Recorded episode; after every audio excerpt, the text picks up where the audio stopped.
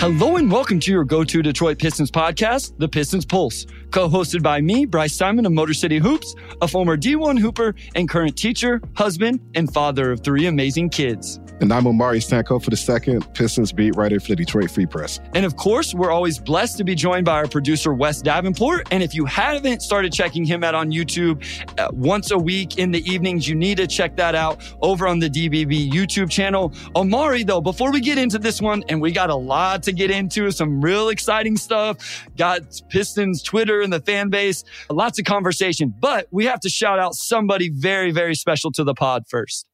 Yeah, uh, it's the big 6 0 for my dad today, Omari Sankofa, the original Omari Sankofa. I feel you met him at the live show we had at Hopcat earlier this year, and he's 60. So happy birthday, Dad. Uh, big shout out to you. And actually, he'll be at the Pistons game on Friday, too. So got him some tickets. I mean, he goes back since the Bad Boys. So he's of all the people in this chat, Doug Doug might be the only one who's who's in contention for longest fandom.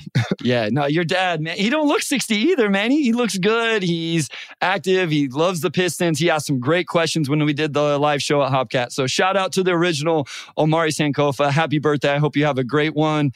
Let's get into some quick results, and then we're going to talk Killian Hayes. We're going to talk Cade, Ausar, Jaden Ivey, who we haven't seen the last couple games, and then some general thoughts. So since we last recorded Omari, Pistons are now in a five game losing streak, two and six, a nine point loss to the Blazers, who didn't have Anthony Simons, a nine point loss to the Pelicans, who didn't have Zion or Brandon Ingram, a 14 point loss to the Suns, no Beal or Booker in that one, and then a full strength Warriors team, they lose by 11. Now, the Pistons themselves, all four of those games did not have Morris, Burks, Livers, or Bojan. Ivey's missed the last two. Duren missed the first and last of that fourth four game stretch.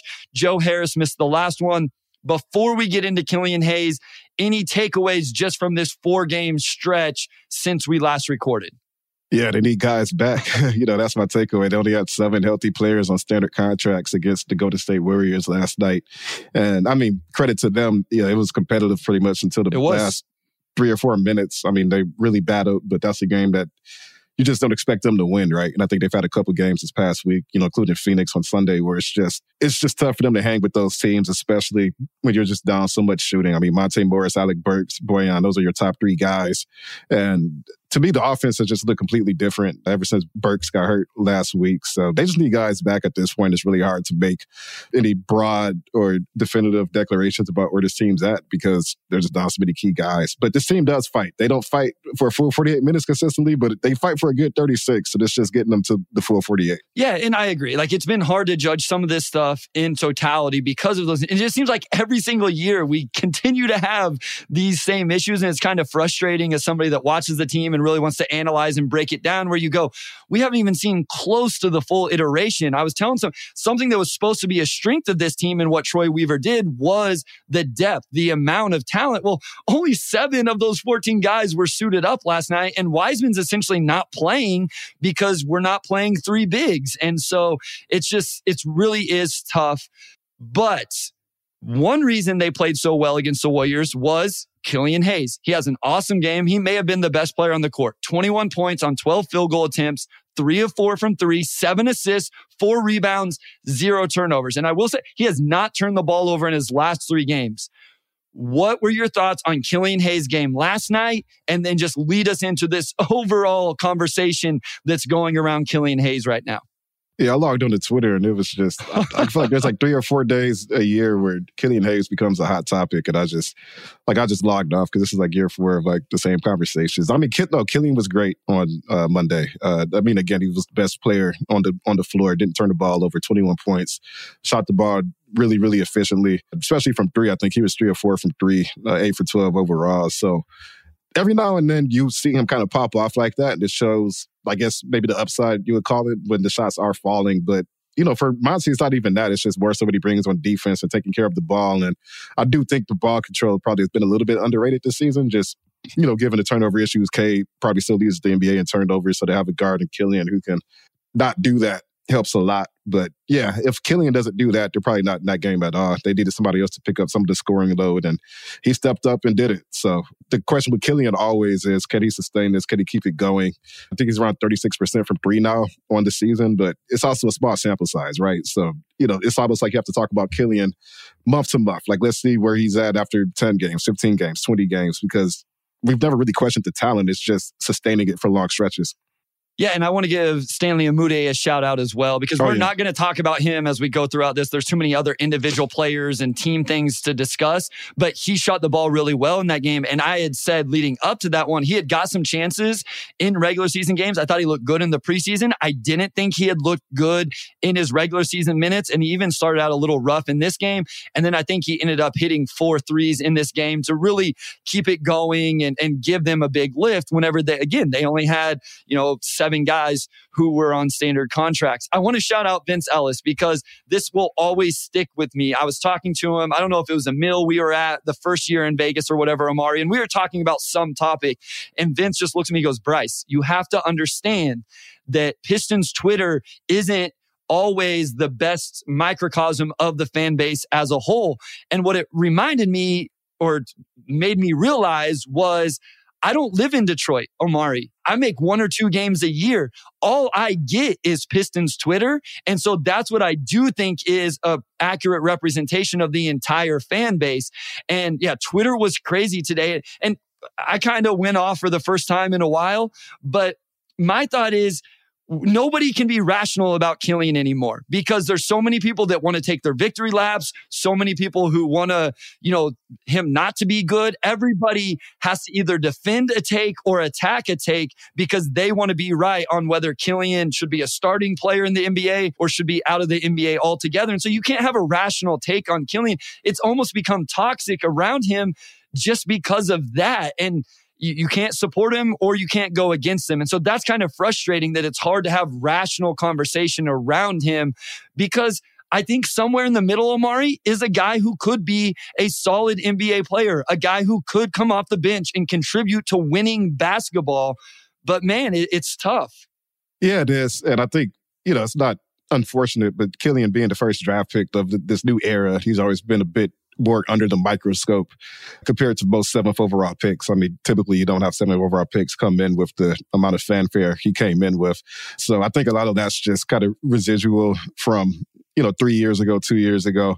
And overall, like he's been he is an, an, NBA player, first of all. Like, there's people who say he shouldn't be in the league, this and that. Like, he's an NBA player. He plays NBA level defense. He takes care of the ball.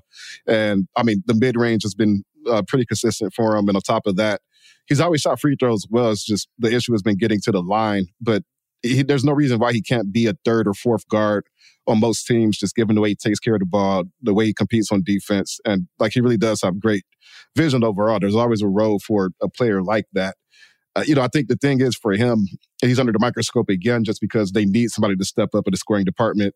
And until last night, he hadn't really done that. You know, he's still like around 39% overall on the season and 36 from three after that explosion he had last night. But you know, it's just too small of a sample size to know what to make of that yet. So I think the thing with Killian is just understanding who he is, right? He's a good defensive point guard. He can move the ball. Every now and then you'll get a scoring outburst from him, but that's probably not his game. And I think if you put Killian in a role where he can thrive, he'll succeed in that, right? It's just when you need more from him from a scoring standpoint that I think the it begins to fall apart a little bit, right? Because that's just not who he is as a player.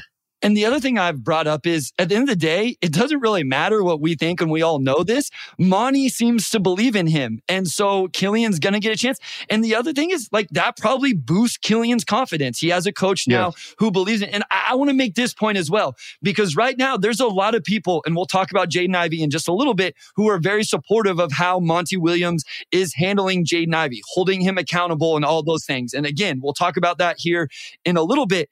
But Maybe Dwane Casey was doing that with Killian Hayes as well, right? Maybe Dwane was the one that had to do that with Killian over the last three years. And now Monty is getting to see the realized version of those struggles and those growing pains into what hopefully Killian is going to turn into, which is a quality NBA player that can be in the rotation. And maybe that's what Killian had to go through to get to this point where now he can truly have confidence. I think we've talked about this a lot in terms of Killian's confidence has always seemed to waver and struggle. You could see it in his body language. And so having somebody that just continually defends him and boosts him and talks about him the way Monty did. We saw Ausar last night, Omari. You were there. Sounded like Ausar had a bunch of quotes about how productive and how important Killian Hayes is. So he's going to get a chance. And it will be really interesting to see, like you said, can we get it for a larger sample? That's why I don't want to overreact to the game on Monday night. I want to see it. Can he do it for the next four? Can he continue to do those things? And it will be really interesting to see if he does. Yeah, and actually, I was going to ask Sorry, that question last night about, you know, I, I think I phrased it, you know, sorry you know, Killian's been a day one starter. Like, just what is it from maybe a relief valve standpoint that he's able to offer you guys? And, you know, he talked about the two things that Monty's talked about, which is his defense, uh, his compete level on defense. And then along with that, you know, that he takes care of the ball, right? Yeah, you know, which are traits that Monty may value higher than the fan base. And I think a lot of the I the Killian conversation too just comes into the contrasted role with Jaden Ivey, which I know we'll get into later. But you know, there's been some give and, and take there, and I think it really shows that, like when Monty says, he's building defense first. Like he really is building defense first. So I mean, Jaden's been good on offense. I mean, his stats are great, but just having, I think that baseline on, on, on defense probably speaks more to what Monty wants so far, as far as just having the, at least an average baseline from every player, right? Especially when you have a switch scheme. I think and for a lot of possessions, your defense is only as good as your worst defender. So it does make a difference in some ways. And we'll talk about, you know, whether Ivey deserves more minutes or not deeper in the pod. But defensively, Killian does have that going for him. All right, this is from Pistons Talk. I appreciate him being in here. And again, you need to check out what they're doing weekly on their YouTube as well. But do you think part of the Killian discourse at this point is because he's quote unquote starting over Ivey? Because I actually think these are separate things. I think you can hold Ivey accountable and do the things you need to with him without it being solely, oh, Killian's taking Jaden Ivey's starting spot. And so I don't think that has to necessarily be the case. But I do think, to Pistons Talk's point, that a lot of fans are looking at it that way is not only is Killian starting, he's starting over the number five overall pick from a year ago, a guy we saw play really well last season. And even though they don't have to be intertwined, they are married together a little bit. And so then it becomes more frustrating, especially when Killian isn't necessarily playing well and that's the thing, uh, and it's kind of become a national topic too. It was on some pods yeah. today, and just throughout the week, you see some a lot of the national heads, you know, tuning in like, well, what's going on here, right? You know, I also think if you just look at it from an organizational standpoint, you know, this is Killian's last year of his contract unless he takes the QO next year. And there are more pressing decisions that the team will have to make with him pretty soon. And when Monte Morris comes back, who's like who's to say what's going to happen with the rotation at that point? Right. Because Marcus Sasser has been good, and Ivey should still be in the mix regardless of what he's doing on defense. So how do you manage a rotation with five ball handlers? You somebody's going to be cut out, right? So. I think from that sense, it's valuable to allow Killian to kind of have this role. He looks more comfortable. He's been on ball, I think, a lot more than last year, where he kind of stood in the corner and was more of a floor spacer. Like last night, we saw Cade play off ball a lot, and Killian was more so the lead initiator, which I think could be good for Cade just because he tends to get trapped and, and he just makes poor decisions with the ball sometimes, to be pretty frank. You know, he just, you know, like he, he gets trapped and then you don't know what's going to happen. So there's upside there, but overall, yeah, I mean, that's the, the question, right? Like, I think if Jaden Ivey were playing maybe like 25, 26, maybe there wouldn't be as much discussion if their roles were a little bit more equal from a minute standpoint. Yeah, and to somebody in the chat brought up, like he has been a lightning rod for the last three years. He has, absolutely, but it just seems like yeah. it's continually getting more and more and more. And I want to say, like, what it's caused me to do, quite honestly, Omari, is I've kind of started picking apart his defense. It's kind of forced me, okay, I'm watching Killian. If we're going to hold yeah. Jaden Ivey to this standard defensively, how good is Killian defensively? So I want to be fair as well. We've kind of boosted him and talked about how well he's played. He does have his flaws, though, Omari. That's why yeah. I think there needs to be a middle ground with Killian. You've brought up the shooting numbers. I don't think he's as good on the ball perimeter defensively, isolations, as what people give him credit for sometimes. I've counted blow bys and blow bys and blow bys and closeouts within games. I believe it was the Phoenix game. I had a bunch of notes of him missing rebounds and rotations to get a checkout and those type of things. Now, I do think he's disruptive and a playmaker and active off the ball. He's good with those type of things, but he's not a perfect defender. I think this talk of like elite perimeter defender, I think that's a little too far. The other thing is, he has seven total attempts at the rim on the season. He's two of seven. Those two were dunks, and he has zero attempts in the half court. Again, I'm just pointing out some fairness in terms of his overall game. He's been good in the mid range. The three point shot hasn't been bad, but he's not a guy that pressures the rim. And if your lead ball handler doesn't pressure the rim, then that's a flaw that you have to take into account big picture. No doubt. And, and and that's the thing that makes it tough to evaluate with some of these shooters out because Bojan Bogdanovic was slated to be in the starting lineup before that calf injury. And if he's starting, and your starting lineup is Cade, Ausar, Bojan, Isaiah, and Duren, they're not even having this debate, right? right? Killian didn't start even into that discussion until Bojan was out. So I'm curious to see how this evolves as the season goes on. But you're right. You know, Killian does still have a lot of the same flaws he had previously. He's not really pressuring the rim. Uh, you know, his shooting hasn't really been there. Of course, he was really good last night, but as a whole, it's still not where you want it to be for a starting guard. And defense, like he does fight, he does try. He's yes. not elite. You know, he's not like a uh, Jrue Holiday or anybody on that end. But if you're looking at Detroit's guards as a whole, he might be second in that group, depending sure. on how you feel about Cade. And he has that going for him, right? It's not necessarily that he's elite from an overall NBA standpoint, but on this team, having a six five guy who can fight through screens a little bit better than some other guys can, like that is a valuable thing to have. So again, it's just how many minutes is appropriate for a player who fulfills that role? Because we have to see if Kenny can sustain what he's done on offense from a shooting standpoint. And history says that he's probably going to regress after this. And for all of you in the chat talking about kind of the quote unquote double standard and that stuff, that that's we are going to talk about that in general a little bit later. I don't want to dive into it too much right now, but I think what's made me realize that maybe he wasn't as good a defender. And listen, even Isaiah Stewart has given up some stuff. Cade has given up some stuff. So, like, to the double standard thing, I thought Cade should have got pulled a couple games ago because I didn't think he was giving great effort on the defensive end and he was giving up rebounds as well. But I think who has really made this stand out to me is Ausar Omari. Ausar is so good that he's almost raised the expectations or at least made me realize what the expectation should be for a truly great defender in this league. And some guys just don't physically have what Ausar has the length, the athleticism, some of the natural feel stuff. But now seeing what Ausar does does defensively, it's made me realize, man, Killian maybe not that great. Isaiah Stewart may not be that great, even though I do think Stu is good. I think Killian is good, but Ausar shows you what elite at least could be or may look like. And nobody else on this team looks like that on the defensive end.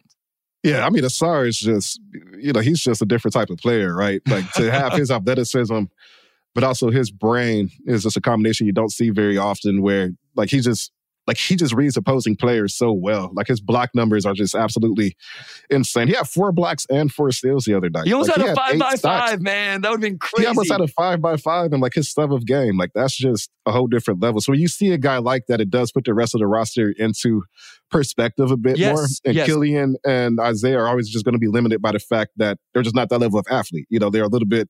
I think Isaiah moves really well for a four, but he doesn't. But he's not like a you know a Paul George or like the the Brown for it, right? You know, like those guys are just a different level of athlete, and that's where Ausar is at. So you talk about a lockdown guy. Ausar could be a lockdown guy. Those guys are more so you could trust them on switches because of their size. You know, they're going to compete and they can maintain a certain baseline. But no, you're right. You watch Ausar and it puts everything else into perspective. Like if he's doing this in game eight, where is he going to be two or three years from now?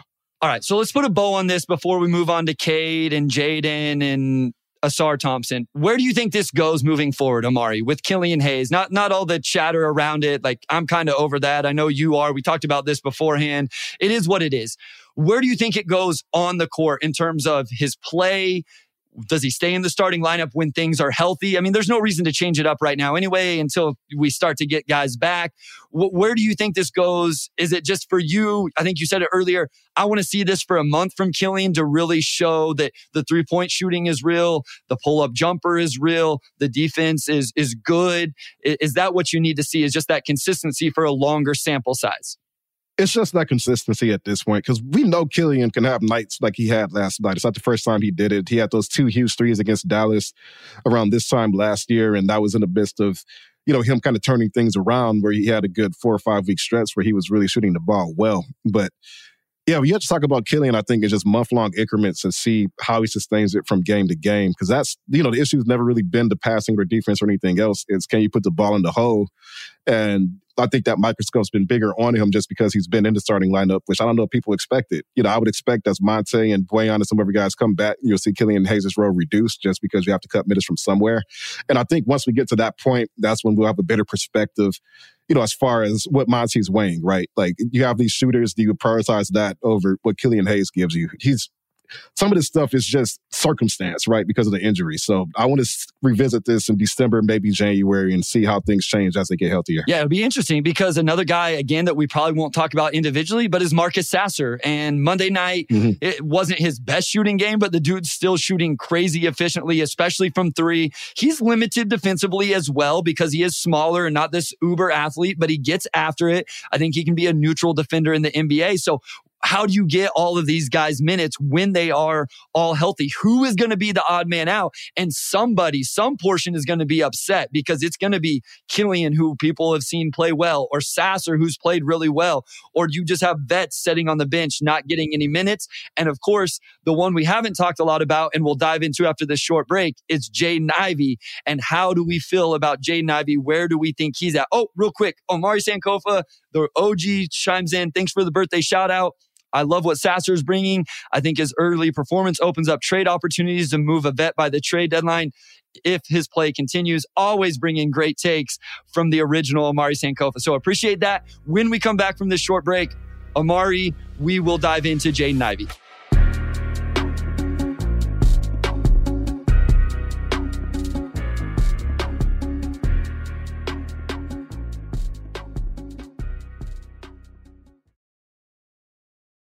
All right, we're back with segment two, and let's just dive into the the, the thorniest topic.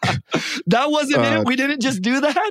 That was the second thorniest. Okay. Uh, maybe they're one A and one B. Yeah, but you, you know, Ivey playing twenty minutes a game.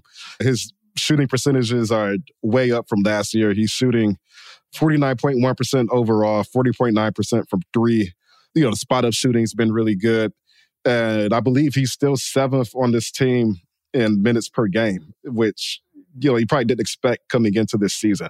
You know, I've, we've talked about it. You know, we tweeted about it. You know, obviously Monty wants to see more from him on defense, and I think we both agree that he has a tendency to play door defense, right? Like he's not necessarily doing what Monty wants.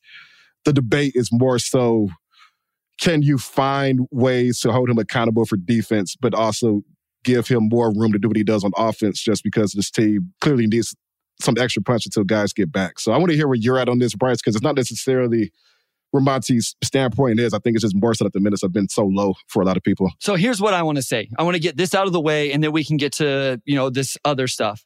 This is truly a developmental path for Jaden Ivey that Monty is instilling, where I'm going to hold him accountable to play defense at the level I expect and I think he's going to get there. I think this message will get across. These are part of the growing pains that this young prospect, this young player needs to go through to be the realized version of himself. Then I'm on board. I'm cool with it. Let's make it happen. Jaden has to be able to handle that coaching, go through this. Lots of guys have had to do this at different levels. I'm okay with that. I'm okay with holding a player accountable for them to meet their ultimate expectations or their ultimate ceilings. What I'm not okay with is if they don't think he's this good, if Monty doesn't believe in him as a player overall, then they should just cut bait right now. Like this is a value play for the organization. And so I don't think that's what this is, Omari. I want to make that clear. I don't think that's what this is. But if they don't believe in him, if this is just like, hey, Jaden Ivey is a 20 minute game guy off the bench. That's kind of who he is. He's never going to play defense, that type of stuff. Then they need to get whatever value they can for a former number five overall pick. If it's a developmental play, I'm cool with it. Yeah. And for it to get to that point, I think it will just have to be a situation where they decide this is not salvageable, right? Yep. Like, you know, he's for whatever reason, Ivey's not going to get off the bench, not get the minutes he you know, I don't want to say de- deserves, but the minutes maybe you expect for him to develop and, you know, figure out some fits with Cade and some of the, the other guys. I think it would have to really, really sour for the front office to get on board with that, you know, because they did take him just last year. You know, he did have a pretty good rookie season. and guards just with some of his natural gifts athletically, especially when he's the only guard really on the roster who pressures the rim the way he does. You know, like he fills a role, a very clear role in this roster. If he's an average defender, there's really no reason why he can't play next to Cade. So I would be surprised. Like, I'm not saying it can't get to that point. I just, I think it would have to be a situation where the front office is just like, we cannot salvage this. Like, either Ivey's just pouting and he's like, this isn't for me, or, you know, Monty's like, you know, maybe Ivey does some of the things you want to see and he's still glued on the bench. It's, you know, it's still a little bit too early to get to that point. But 20 minutes is a bit low. You know, you have a team that's what, 2 6 overall right now. And you look at what Ivey did last year, and you just expect more than 20 minutes. I think if it were like 25 minutes, like let's say him and Kill are playing you know, around 24 each, it's probably more of a balance. So I guess along with that, like how do you weigh wanting to set that standard on defense, but still, you know, acknowledging that a guy's give you something offensively, right? If this is just a season for growth and the wins and losses don't matter in the grand scheme, is it worth it if Ivey does lock down on defense and becomes a better player out of it. This is one of those judgment calls that you always just have to wait and see what happens, right? You know, because it could, you know, it's up to Ivey, right? You know, Ivey could either, you know, take it and say, okay, I'll just get better, or he could decide, you know what, hey, like I am a better player than this and this isn't fair. So we'll see how it evolves. We'll see how it evolves, but that's been surprising for sure. Yeah, and that's one thing I've tweeted about as well is I just want to make sure, or I want to see that Ivey gets the playing time when he does play good defense. And listen, I'm not gonna, I can't sit here and honestly defend Jaden Ivey's defense at this point in his career. He dies on ball screens a lot. I think he's pretty decent in isolations. He had some good ones against Jerami Grant. I actually wonder if Jaden would be better because he is a strong kid, maybe playing against bigger guards and smaller wings, not necessarily a Jerami Grant exact matchup, but maybe that's what he'd better be better at and not having to navigate a ton of screens because he doesn't do extremely well in that. I just wonder what it is. I, this is again, I've talked about this every few months. I would love to be in the coach's room, be a fly on the wall, and just listen. What are they wanting from Jaden? Is it just effort? Is there a technique thing? Is there off ball awareness? And that's what I'm really interested to know. And I know we're not going to get that answer. And I don't think we should get that answer. Monty doesn't owe it to us to tell us exactly what he wants from Jaden Ivey. I just would love to know because then you could look for it. Because again, I could show you a highlight reel of Killian Hayes being below average as a defensive rebounder or below average impact on the defensive boards. There was back-to-back games where I thought Cade's effort on the defensive end was questionable. I can show you back-to-back clips of Stu with really bad closeouts. Jalen Duren, I have some critiques with him defensively. I'm not saying that those guys have to be held accountable in the same way. Every player has their own developmental path, Omari, but it does seem like Jaden's is only defense. And I find that interesting and just wonder what exactly they're looking for. Yeah, yeah. I mean, when Killian's averaging 30 a game and Jaden's averaging 21, I think that's, again, if they were more even, maybe it wouldn't be as noticeable. But I'd still look at the game Jaden had against the Pelicans last week. And I think that was a game that made a lot of people mad because he made a couple good plays at the end of the third and the Pittsburgh getting back in it. And then he sat for even most like all of the entire fourth. But CJ McCollum was kind of putting him through it uh, like earlier in the game. And there was a screen, I think, that Larry Nance said earlier that was a dribble handoff. And like Ivey ran into the screen and then like tripped and just completely fell after and gave up a wide open three. And I think even just beyond the the defense, it's plays like that that can really great coaches, right? You know, like when you just like fail to that extent. And Ivey's had good plays too, but I wonder if just some of that too, that Ivey, like Monty just really wants to snap these mistakes out of Ivey now. And it's not just games too, it's also practice. Monty says sure. there's stuff yeah, that, yeah.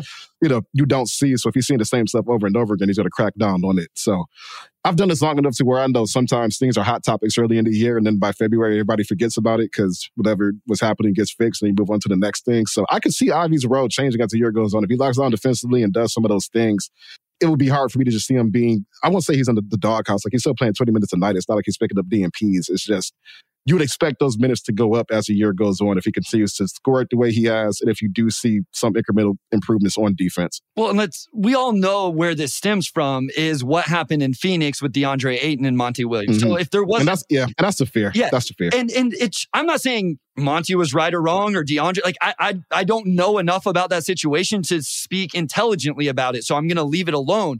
I just feel like that narrative and what happened with that relationship with a young, promising center probably gives some Pistons fan unease because it's like, oh, is he Monty Williams, DeAndre Ayton, or the version of DeAndre Ayton? And I want to say this. So I know there was talk about like not putting him on the best player, putting him on the best player. Chuck says you don't ask the best player on the team to guard the other team's best player. You're right. And Ivey isn't our best player. I would actually like to see Monty challenge Jaden in that way. I almost would go the other way. Instead of putting him on the bench, put that man in the starting lineup and say, Jaden, go guard the best player. And then let us see it with our own eyes. And he, again, he doesn't owe us anything. Monty Williams doesn't have to prove anything to the fan base. But that's what I'd like to see sometimes is challenge Jaden in that way. Go guard the other team's best player, Jaden, and let's see if he can do that. Because if he's not, then the quote unquote bad defense is really going to stand out Omari. And I think that's what hurts Ivey too. Is just he plays a position where you, well, I guess it's right now it's four players, but when Monte comes back, you have five guys who are probably doing some of the, the things that Monty wants to see a little bit better than Ivey. So I guess the logic is if you have especially when some of these shooters come back and you have that scoring punch. Because I would say the Pistons are probably lost more games because of defense than offense so far. But if you have that, then what does Ivey give you that you don't have? Because you have Cade giving you scoring. Marcus Sasser scored the ball pretty well. Obviously, Burks can shoot it. Obviously, Monte can really shoot it. So I, I just think it really will come down to defense for Ivey. I think to set the culture Monty wants, he's going to be really hard on them until he figures some of this stuff out. And you know, it's going to be tough for the fan base to swallow. I think. I think that's a really tough deal. You know, when this time last year looked like you know Ivey was a long term building block. I'm not saying he's not. I mean, he still is from the organizational standpoint, but it almost seems like a regression from last season. And I think that's what puts a sour taste in people's mouth. Yeah. And again, I, am supportive of this. I thought Keith Black Trudeau brought up a good point that Ivey and this I don't think this was a shot at Dwayne Casey or anything like that. Last year is just the roster was kind of allowed to just go out and play. Like and he just was handed the keys and maybe not held accountable as much as you would want a rookie. And so maybe that's the regression that you I think that's what's hard, right? Omari, if Jay Ivey was in his rookie year and we were seeing this, I think we would all understand. But we saw him be pretty successful in different ways as a rookie. And then now it's like Monty's having to pull the reins back. And it's just it's it's interesting it's tough to watch at times, but I again want to emphasize I'm supportive of it as long as that is the end game. If that's what's going on here, Monty thinks he can get him there, then it's all good. I want to leave on a positive note with Jay Ivey before we talk about Ausar, which is pretty much going to be all positive because he's been incredible. He is attacking the paint. You brought this up. I don't think it's a question who on this team is the best at, at penetrating the defense it's Jaden Ivey, in my opinion. And I know Cade can do it some. Jaden Ivey has got to the rim, and I think he's finished at the rim really well 64% at the rim in just the half court. It's a small sample size, but this is something we critiqued a lot last year, Omari. And I think so far in six games, it looks like it's something that has improved. Yeah, no doubt. No, I mean, clearly on offense, he's a, a, better player than he's been last year. I think he's been more under control. He's shooting well. And somebody brought up, is it a regression when his offensive stats are better? It's a regression in the sense that he's playing fewer minutes. It's a regression in row, not necessarily talent or stats or anything like that. It's a regression in what you would expect uh, his roles to increase in year two. But yeah, the finishing has been good. You know, he's still getting to the line at a good rate. He's doing a lot of the stuff this backcourt just doesn't have. I mean, Alec Burks is the only guy on this team who really draws fouls at a high rate. And he mostly does his work from mid range. He's not even necessarily getting all the way to the rim. He's got his bag of tricks. So, again, I I would be surprised to see this road kind of stick for Ivey all year. Like if it does, then that probably points to, maybe to some long term issues. But a guy who's been that good offensively, at some point, I just think things are going to change in his favor.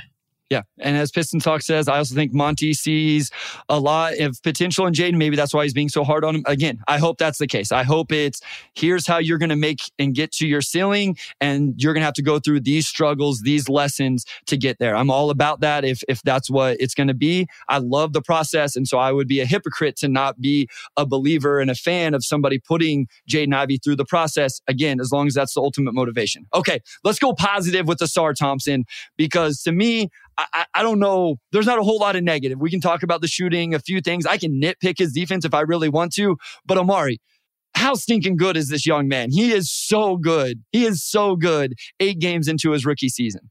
Yeah, he does two, three things a game that's just like, wow. like you say, it's instinct, and it is instinct, but just just how quickly he processes things on both ends and then just the way he moves too is just like he's he might be a top 10 athlete in the NBA right now. Oh, yeah. Like some of the the boards he grabs are just like wow, like he's crashing against guys, you know, four or five inches taller and just rising r- right above them. Uh, some of the stuff he's done in transition, the passing has been there really everything's been there except the half court scoring, yep. which he's shown flashes here and there. You knew that that was his weakness coming again. But outside of that, I would say he's probably surpassed expectations in every other area to the point to where he's already probably one of the NBA's better wing defenders. What he did against Shai was really good. Like he, you know, he's defending these guys well. Like you're never going to shut these guys down, but he's doing a pretty good job. You know, maybe Golden State put him through it a little bit more, but they're going to do that to most guys. But every other category, he's just been fantastic. And when you see a guy get four assists, four blocks, and he's been getting multiple blocks and steals every single game, it's just like, what kind of statistical profile is he going to have in three years? I mean, it's just like he's just absolutely insane in that in that area. And some of the contests he had on KD were just ridiculous, man. It was crazy. He was able to elevate contest and then not foul. And here, the, yeah, I, I, tweeted about this today. We'll take our L's here on the Pistons Pulse. Omari and I were were Cam Whitmore. This was a Cam Whitmore podcast. You know, we weren't necessarily saying uh, a, Ausar Thompson, Ausar Thompson. I'm cool carrying that. Like we don't have to bat 100 percent with our takes and what we think about players. And I will be more than happy to praise Ausar Thompson throughout the entire entirety of his career. And he's been awesome. I went back and read my scouting report on him, Omari, and what it came down to was I bought into some of the negatives on the defensive end from OTE more than I should have because I wrote like which one is it? Is it a kid who is just young and bored playing in this OTE program, or are these truly bad habits? And obviously, he was a player that was young and bored playing in the OTE program because all of the positive intangibles on the defensive end have translated immediately to the NBA. It's crazy. Ausar, I put in my notes for this, was he's almost a player. It would have been better just to watch the highlights because that's what you're getting. Any highlight reel of Ausar from OTE is what you're getting now in the NBA. And that's not always the case. But he got rid of any of the negatives, the downfalls. And it's been, yeah. And I saw Cam Whitmore sent to the G League with the Rockets, not even getting playing time there, which that whole thing is a different story, different podcast with his fall in the draft. But Ausar has been absolutely incredible. Offensively, you see him make some really nice passes at times. I'm interested to see how he grows his ability to play with the ball in his hands via synergy. Very good in transition. No surprise there. Here's a funny stat. I thought this was was hilarious for some reason. He's four of 17 on putbacks. I'm like, ah, that's such a weird stat to me. I think he does a lot of like just the tip backs and he hasn't really found the tough touch yet. But it's like, that just, it's not a knock. It's not a negative, Omari. It just stood out to me as kind of funny.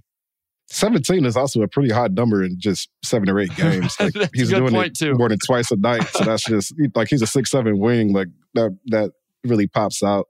You know, but to your point about his just ball handling and passing. One thing I will look at long term with him is just Monty, you know, teased that he could do some primary on ball stuff. And to me, he's more so just been like the perfect secondary playmaker rather than a guy you want initiating the offense. I think he needs to tighten his handle a bit.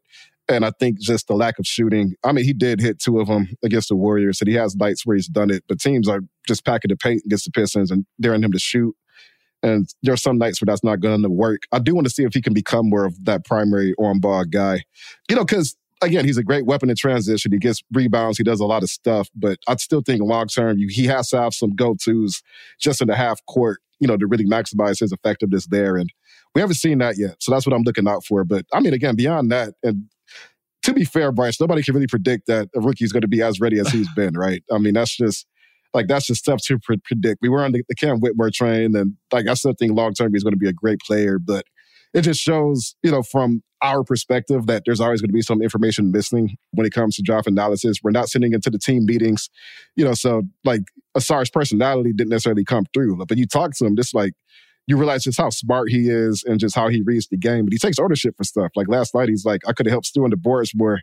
And it's like, you haven't grabbed for you in the seven rebounds in the game, and you're like a six, seven small forward. So that's simply not your role to begin with. You know, like you have Bagley and Isaiah up front, but that's how he thinks, right? He's always looking at what he could do better.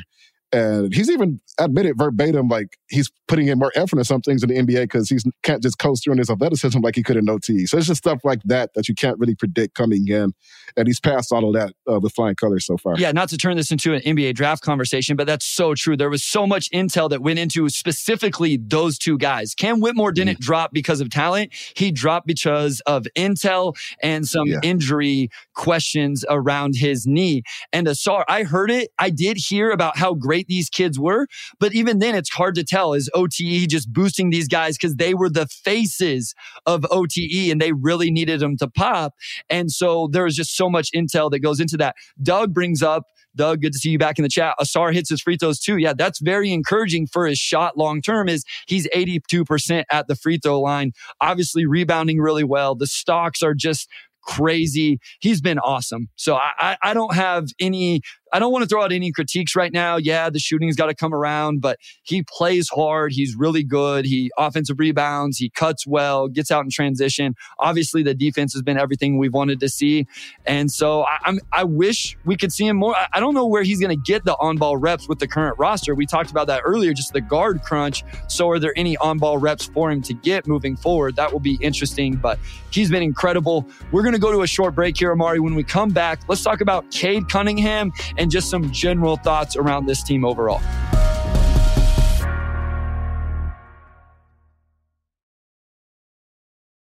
All right, back with segment three. Uh, we're going to dive right into Cade, and let's just get maybe the most pressing topic on him out of the way because people have brought up the nature of the turnovers. Is it because he's playing in the crowd too much? Is it because of the spacing? It's almost like a chicken egg debate, right? Is Cade turning the ball over because he's in a bad situation, or is it a bad situation because Cade is turning over the ball? And really, it's a mix of both, right? You know, so if there's a, like, we could talk about, you know, has Cade met expectations? Has he, he been above and below? And it depends on what aspect of the game he talks about. But the turnovers have been a bit concerning for me because there's just times where I think he telegraphs his passes too much. And, you know, the defense can read it and it gets picked off. He did that as a rookie as well. Long term, he'll probably iron that out. But so far, that probably has been one of, one of the big weaknesses for him. Yeah. And listen, I understand the spacing thing and I get it. Nobody can question that this team doesn't have good spacing. We all get it. We understand, which yeah. is really funny because of how good they are shooting from three, the percentage. But here's where I get a little frustrated at times. There was the screenshot a week ago where five dudes are in the lane. And what nobody talked about, Isaiah Stewart was wide open in the weak side corner, Omari. Wide open. You know what Isaiah Stewart, I almost said, you know what Omari's shooting from three right now? You know what Isaiah Stewart is shooting from three right now, Omari? Like 40, yeah, it's like 46%. 46% from yeah. three on three and a half attempts. You know what Cade did on that play? He forced a lob to Duren and it was a turnover. I've been telling Wes this for like 10 days now. I'm tired of the screenshots of the spacing. I get it. I understand it. I think screenshots don't show the whole narrative and the whole story anyway. What I want people to start looking for is if Cade drives and kicks and guys are missing wide open catch and shoot threes, that's when I would get frustrated if I'm Cade Cunningham. Monty, I'm driving into the paint. I'm getting four guys committed. I'm kicking to Stu and Stu's not making it. I'm kicking it to Killian. Killian's not making it. I'm kicking it to Sasser. Sasser's not making it. Or they're not attacking closeouts and bending the defense and keeping them off balance. That's whenever I'm going to get frustrated. And maybe that is happening. And if it is, then something needs to change right now. But that's where I think we've lost a little bit of the context is, yeah, maybe we don't want Caden a, a 12 assist guy and only 17 points, but maybe he needs to do that for a few games. Let these guys prove their ability to space the floor. Everybody's talking about how well Killian's shooting it. Let Killian shoot five of catch and shoots and knock down four. Let Stu shoot five and knock down four. And then that space is going to open up. So that's kind of my rant on that aspect of the floor spacing. With the, I, I realize it needs to be better, Omari, but I, I feel yeah. like we're missing a little bit of context. But there's some give and take there as well because Isaiah's turned down threes as well. hundred percent, Omari, hundred percent. You know, and Cade, I think, is developing that trust that Stu's just going to launch it and not give the possession up, and you're trying to set up another shot. You know, like there was a play last night, the clock's expiring. Uh, I think Cade finds Stu at the top of the key. There's like two seconds left. Stu has space, but he kicks it to Marcus Sasser in the corner. And thankfully for them, you know, Sasser took a step in and hit the floater right as time expired. But that's a perfect example of Stu just needing to just launch it. Yes. And I've talked to Monty about this over the past few days. Like, especially with some of these shooters out, like this dude just really needs to just get them up and just provide some of that spacing. And Monty's like, we talk about to Isaiah about that all the time. Like, just shoot the ball. We need you to get those shots up. Like, not second guess it and just embrace that let it fly mentality. And Isaiah was like he I thought he turned down a lot on Sunday. Yes. He was a little bit better last night. He had three in like the first half, which was good to see. But then he reverted back yes. in the second half to passing it. And I think for Cade, there's some frustration of what's the point of me passing it out if you're just going to kick it and then we have to set up another shot. So I think so. Cade it falls on both parties, but I think it's some of that too. Okay, so that's fair. And again, if you're showing me those and you're talking about those, Omari, then I'm on yeah. board. Like, shoot the ball when Cade gets your man to help and knock it down, or we got to put you in the second unit and bring in.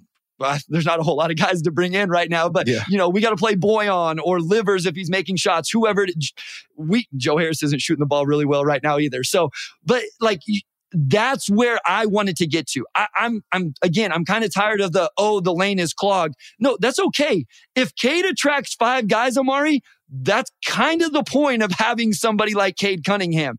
Now, show me where he's kicking it, Stu's not taking it, Killian's not making it. Ausar isn't able to attack the closeout, whoever it is. If those things are happening, then you got to find other players to put around him because then eventually they do attack those, they do make those shots. Cade gets a chance to get all the way to the rim. And listen, I'm not trying to like pile on Cade Cunningham. I actually think he's been pretty darn good this year. I don't think he's exceeded my expectations. He hasn't been below my expectations. He's kind of been where I thought. I would like to see the efficiency go up and some things. He hasn't been perfect, but that that's all I'm saying is I, I would like to see that a little bit more. No doubt. And again, I mean, we keep saying this, but when Bogey comes back, when Monte Morris comes back, I think those two guys are going to help Cade out so much because he's going to trust Bogey. He's going to pass it to Bogey. He knows Bogey's going to launch it, right? You know, Bogey can also, Bogey also knows when to swing it and when to shoot it.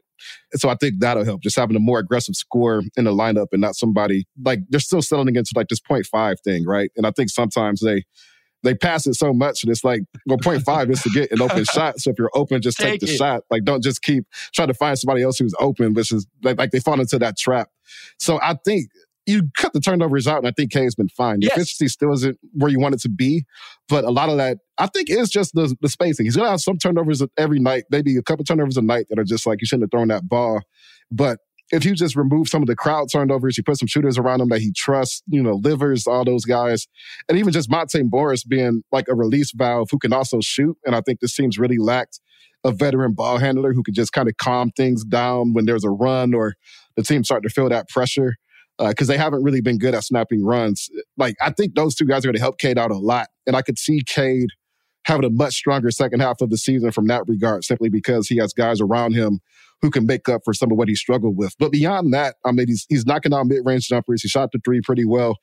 The playmaking is still there. Like he's making great reads every night. You know, some of them make you scratch your head, but for the most part, you see that he is a lead on ball guy. And he's doing all those things that made him such a well regarded pick coming out of that 2021 draft. It's just, again, like his rookie year is being asked to do too much. And at least this time they have the personnel just in street clothes who can actually kind of bail him out and help him solve some of these problems. Because I think that's what he's looking for. He's looking for help, right? He's looking for guys who are going to help him solve the way defenses are playing him, and he just does not have quite that trust that his teammates are going to do the right thing when he gives them the ball. Absolutely. And Wes brought up something that's really interesting as well. Like he missed almost a whole year, Omari. I mean, he almost missed 12 months of basketball, and we're only eight games into the season. So it's going to take a little bit for him to get there. Also, one thing I'm encouraged by is he has 50 field goal attempts at the rim in the half court this year. That's 6.3 per game. Last season in 12 games, he only had 50 in 12 games. He's matched that in eight games this year. In his rookie season, he only averaged 3.9 attempts at the rim in the half court per game. Of course, these are all via synergy, but that's that's a good improvement to me. I don't know where like that ranks in terms of league leaders and all that type of stuff, but that's improvement. That's growth in terms of Cade getting to the rim. And I always do just half court because I don't care as quite as much about the transition stuff. So I think he's getting, and I think we've seen an emphasis from him the last few games where he's kind of tried to do this a little bit more. And then now he's having to learn to take the contact and eventually he's going to start getting the foul calls. I don't know if we want to dive into that or not, but this has been much talked about as well. And it, this is why I think he just needs to keep bulking. I've said this for over a year now. One thing that makes Luka special, Omari, is you don't push that dude off his line. He has really good contact balance. He stays on his line and he gets to the spot he wants. I'm not saying Cade is Luka, and I'm not saying I want Cade to play like Luka, but in terms of getting to the rim, I think it has to be done in a similar way. And I know Cade has put on mass and strength. I want to see even more so he can absorb that contact even better. I agree with that. And the thing about Luka, you can't tell on TV as much, but when you see him in person, he's built like a tight end. Like he is, like he may not have like the tight end muscle, but he's just a massive human being. And I think that lends itself to him getting more calls. You know, I know Monty doesn't want to pick up the fine for the you know file call, so I'll just say because they can't find me. Like Cade has been getting beat up down there. Yes. They've been missing some it's stuff so on him. So yeah, so he should be getting more calls than he's gotten. And you can just see he's frustrated. Like he's talking to the refs, like, what am I supposed to do? Right. Like, uh, you know, I'm getting whacked every time I get down there and I can't get a call. So, you know, there's some frustration there, but I'm, I'm comparing him like Deron Williams, you know, guys who are like bigger point guards.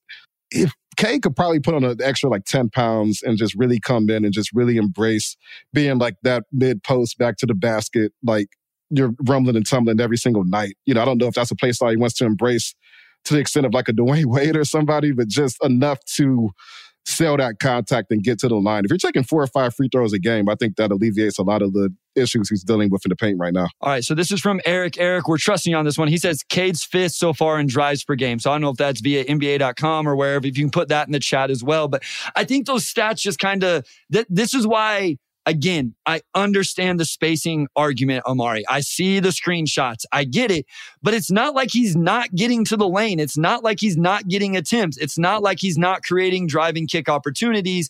And so I just, it's been fine. He's got to limit the turnovers. I think some of them are just careless, where, you know, for whatever reason, he's been a little bit nonchalant with them as we finish up here, Omari, what are some overwhelming thoughts on this team? I see a lot in the chat right now. This team is young. This team isn't healthy. I, I get it. We get it. I'm not trying to critique this team overall just yet. I think I wish they would have taken advantage of like getting a chance to play the Blazers without Anthony Simons, the Pelicans without Brandon Ingram and Zion. And I feel like we would feel way different about this team if you win one or or both of those games, obviously. And you're sitting at what would that be now? Four and four or whatever. So I, I get it that they're injured and they're young. I completely understand there's a new offense all of that. But where are you at kind of with this team in totality? Monty Williams with this emphasis on defense, kind of where, where are we going from here? So coming into the season, and I might have said it on the pod at one point back in September, I always had the impression that this team would probably finish stronger than it started. One, just because of the schedule. They've played so many back to backs and you know, I just think that's a, a, tough way to start a season for a young team. But also, I just figured it would take a minute to gel with Monty's new system, with Cade coming back, with some of the young guys figuring out their new roles around Cade. You know, it just always struck me as a team that they start off a little slow, and then you get to January or February, and then you look up, and it's like, oh, they've been 500 in their last 20 games, or you know, they've been kind of like what Orlando did last year, or even Monty Williams' first year in Phoenix, where he went eight and zero oh in the bubble. You know, that got them to, I think, 34 wins, and they weren't necessarily getting that type of attention beforehand. So sometimes with young teams, it just takes time to click. And through the first two and a half weeks, I have not seen anything that's really knocked me off of that thought. Like, I still think this team could really click maybe in December or January once they really get guys back and, you know, guys figure out their roles and how they fit into the system on both ends.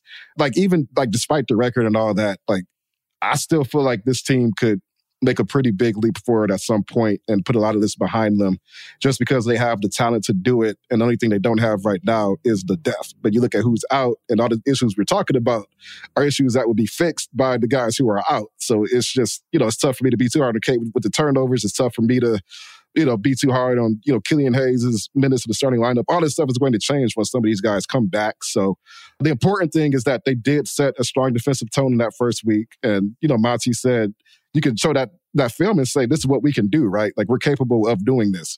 You can look at the way that they've competed. You know, like they've fallen behind double digits, I think, in their last five or six games, but they've had longer stretches, I think, of being competitive than they did last season. Like these guys fight, even an opening night in Miami, right? They came all the way back almost from 19. So they really can fight, which you want to see. And I think this team can still figure it out. Like I just sure nothing like you know like I know people like people get frustrated and whatnot. I've not really seen any like red alarm anything right now. Like at oh. most, it's like a little yellow maybe. But once the team gets healthier, I think we're going to really see things click into place pretty rapidly. Yeah, and I'm the same way. I know, like uh, after the Monday night game, I had a, I was a little frustrated where I said like this yeah. game against the Warriors would feel a lot better if they had won one against those shorthanded teams, and it just was like I felt like they had opportunities in those games going into those games, Omari, to go ahead and get a win because I think we both know that there is something about a win that just brings positivity and losing sucks the energy out of you. Like at the end of the day, we all of us that have been a part of teams, we know and understand this. And so I just feel like they need a win just to kind of keep all of this positive momentum going you're talking about. And that's I feel the same way about the defense. I understand emphasizing the defense. You got to score on the offensive end to keep that energy on the defensive end as well. But I mean, listen, they're 2 and 6, Omari, but they're 17th in offensive rating, 17th in defensive rating, 20th in net rating. Like that's not incredible, but it's not like they're 30th in all of those things. The only thing they're really at the bottom of the league in is 29th in turnovers, 30th in turnover percentage, 19th in pace, 21st in points per game. Again, fourth in three point percentage, but 28th in three point attempts. They're even 24th in free throw attempts. So, as much as we've talked about them not getting to the free throw line, they're not even dead last in that. So, it's just, there's some positive stats here my biggest takeaway from all of those is, and I know I'm a shooter, so I want to see this team do more of it. I wish they would take more three point attempts. I just yeah. wish they would get them up a little bit more, but maybe it's a chicken and egg thing. Maybe they're shooting so well from three because they're taking the right ones and they're not forcing any shots up. So, you know, maybe that percentage drops if all of a sudden they're shooting eight, 10 more attempts per game. Any of those stats stand out to you just team wise that I just rattled off?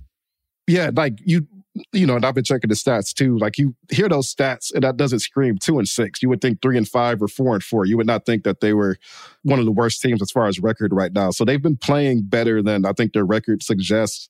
Uh, the three point shooting accuracy is a great sign again because most of their shooters are on the bench. So the fact that the other guys have been able to pick up that slack is a great sign because that's only going to get better and I think the attempts will actually will go up as well when you have Burks and Livers and some of these other specialists come back in that row. So maybe the three point percentage does fall off as we get deeper into season, but in the grand scheme, it's probably better to be like 15th in attempts and like 12th in percentage than like top five in percentage and bottom five in attempts, right? Because the percentage doesn't mean a whole lot if you're barely topping into that. So still eight games. A lot of these stats are pretty noisy. Like in a month, they'll probably look completely different. But my takeaway is that when you when I hear those numbers, I don't think, oh, this team sucks. I think, oh, this team has just either had a tough schedule or something else. But that is not the profile of a team that's bad. That's a profile of a team that is I guess average, mid, I don't know, but they're a little bit better than the record looks like. And at the end of the day, Omari, average or mid, I don't know what other people's expectations. Like, I would be ecstatic if this team was average or quote unquote mid this season after what they were last year and the couple years before that. This team is 20th in net rating this year, that is, I'm chalking that up as a huge win. And we see Cade doing the things he's done, but limit the turnovers and up the efficiency just a little bit. That's a win. Killian Hayes does some of this. That's a huge win. Ausar is essentially already a win. So there's a lot of positive things throughout the organization, even though I know we nitpicked and, and went at some different things here and there. And so it'd be interesting, again, as, as this team gets healthy, how many games can they start winning? Because I know that's what people really want to see. They want to see wins. And so when are those going to start coming through? I, I just, I, I, continue to laugh at the three point percentages. Burks and Sasser over 50, Stu's at 46, Ivey's over 40, Hayes is at 36, and some of your best shooters haven't even played yet. So there's, there's going to be interesting with the depth and the lineups. We talked about this, that Monty will have a lot of different ways to go. So when those guys get back, man, do, do you have, do you know anything about some of the more recent things in terms of Ivey's illness, Burks' injury, Jalen Duren's ankle, any things you can kind of update us a little bit with those type of things? No big updates beyond.